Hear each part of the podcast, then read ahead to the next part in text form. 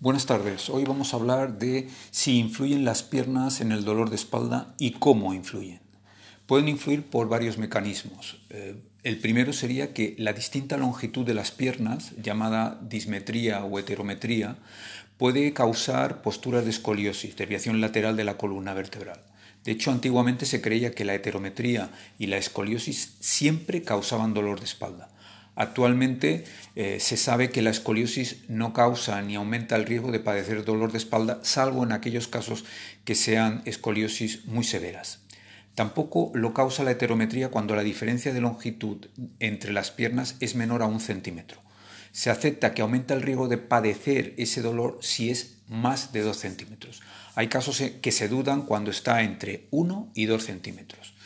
Aunque los estudios realizados no han demostrado que colocar un alza o una plantilla en el zapato de la pierna más corta tenga un efecto sobre el dolor, se suele recomendar probarlo en aquellas heterometrías de más de un centímetro y retirarlas si no tiene efecto, o bien estos son contraproducentes. El segundo mecanismo tiene que ver con eh, la falta de una musculatura potente o resistente en las piernas, porque de esta manera se podría aumentar el riesgo de padecer dolores de espalda. Los isquiotibiales, músculos de la parte posterior del muslo que permiten flexionar la rodilla, y los glúteos, músculos que forman las nalgas y permiten llevar el muslo hacia atrás y enderezar la espalda sobre la pelvis, intervienen en el adecuado funcionamiento de la espalda.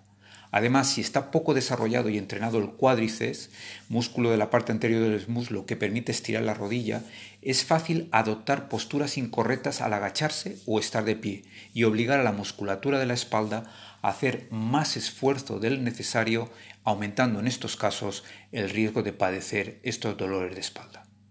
Muchas gracias y hasta la próxima.